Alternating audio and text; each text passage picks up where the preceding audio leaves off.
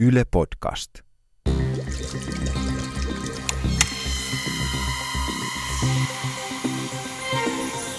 Tiede Ykkönen, podcast.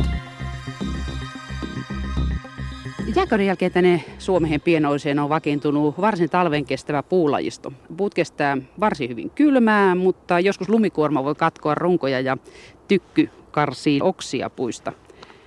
Mikä siinä on niksi, että jos Suomessa vie fiikuksen pihalle syksyllä, niin kyllä se ennen talven tuloa ehtii kuolla kylmään, niin miten nämä tänne sopeutuneet puulajit sitten toimii eri lailla kuin esimerkiksi kukkapurkissa kasvava fiikus?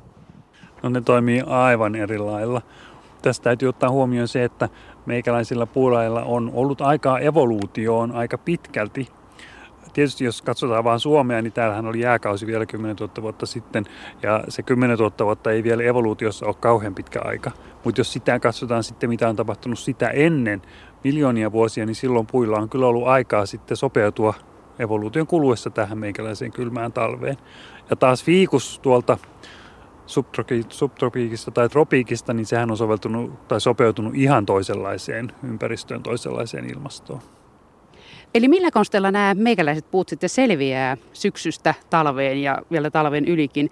Biotieteiden laitoksen johtaja professori Kurt Fagerstedt. No silloin täytyy lähteä kyllä liikkeelle ihan perusasioista.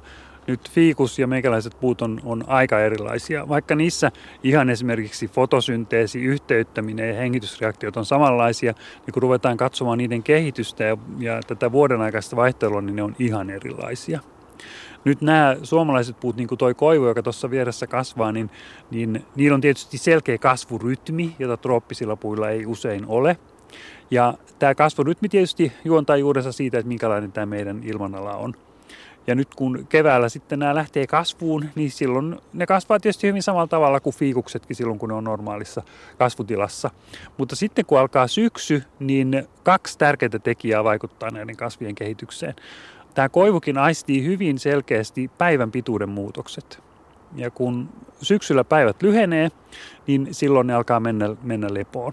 Ja tämä itse asiassa tapahtuu jo hirveän aikaisin voisin kuvitella, että ihmiset ajattelee, että kun tulee kylmä, niin kasvit huomaa, että aha, nyt on talvi tulossa, että nyt täytyy jotain tehdä.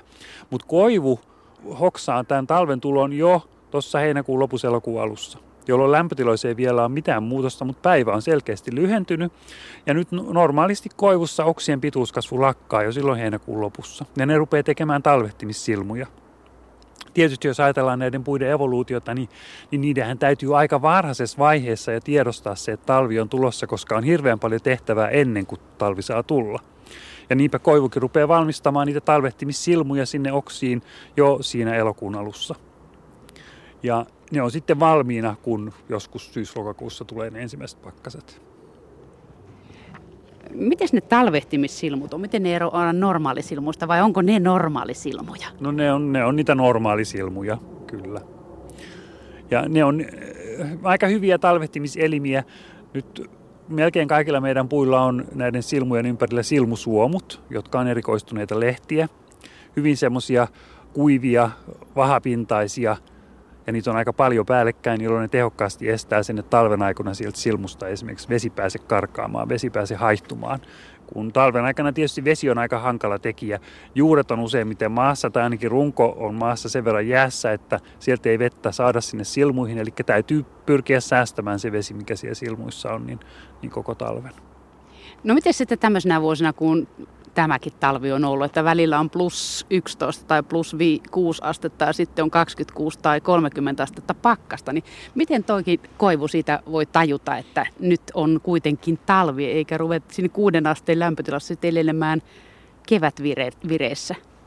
Joo, tämä koivu on hirveän hyvä esimerkki tästä ja siihen vaikuttaa nimenomaan päivän pituus syksyllä tosiaan, kun päivät lyhenee, niin silloin nämä puut sitten valmistautuu siihen talveen ja niissä tapahtuu hirveän paljon muutakin ihan biokemillisiä seikkoja, mihin voidaan palata vähän myöhemmin.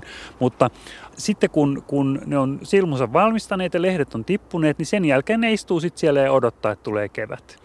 Ja ne mittaa tätä odotusaikaa siten, että katsotaan kuinka paljon on lämpötiloja, jotka on siinä nolla ja plus viiden välillä. Ja niitä pitää, sitä aikaa pitää olla vähintään kaksi kuukautta. Ja koivu on tosi niin hyvin sopeutunut tähän, että jos, jos tuosta koivusta ottaa oksia ja pistää maljakkoon sisälle vaikka 25 asteen lämpötilaan, niin ne saa istua siellä vaikka monta viikkoa ja ne ei lähde kasvamaan. Ne on niin hyvin sopeutuneet siihen, että, että vaikka talvella tulisi semmoinen lämmin jakso, niin ne ei rupea kasvamaan. Joku eteläisempää peruu oleva puutarhakasvi saattaakin ruveta kasvamaan. Ja niille se on tietysti sitten aika kohtalokasta, jos, jos ne silmut jo aukeaa ja sitten tuleekin yhtäkkiä kauheat pakkaset, niin ne voi kyllä kärsiä siitä aika pahasti.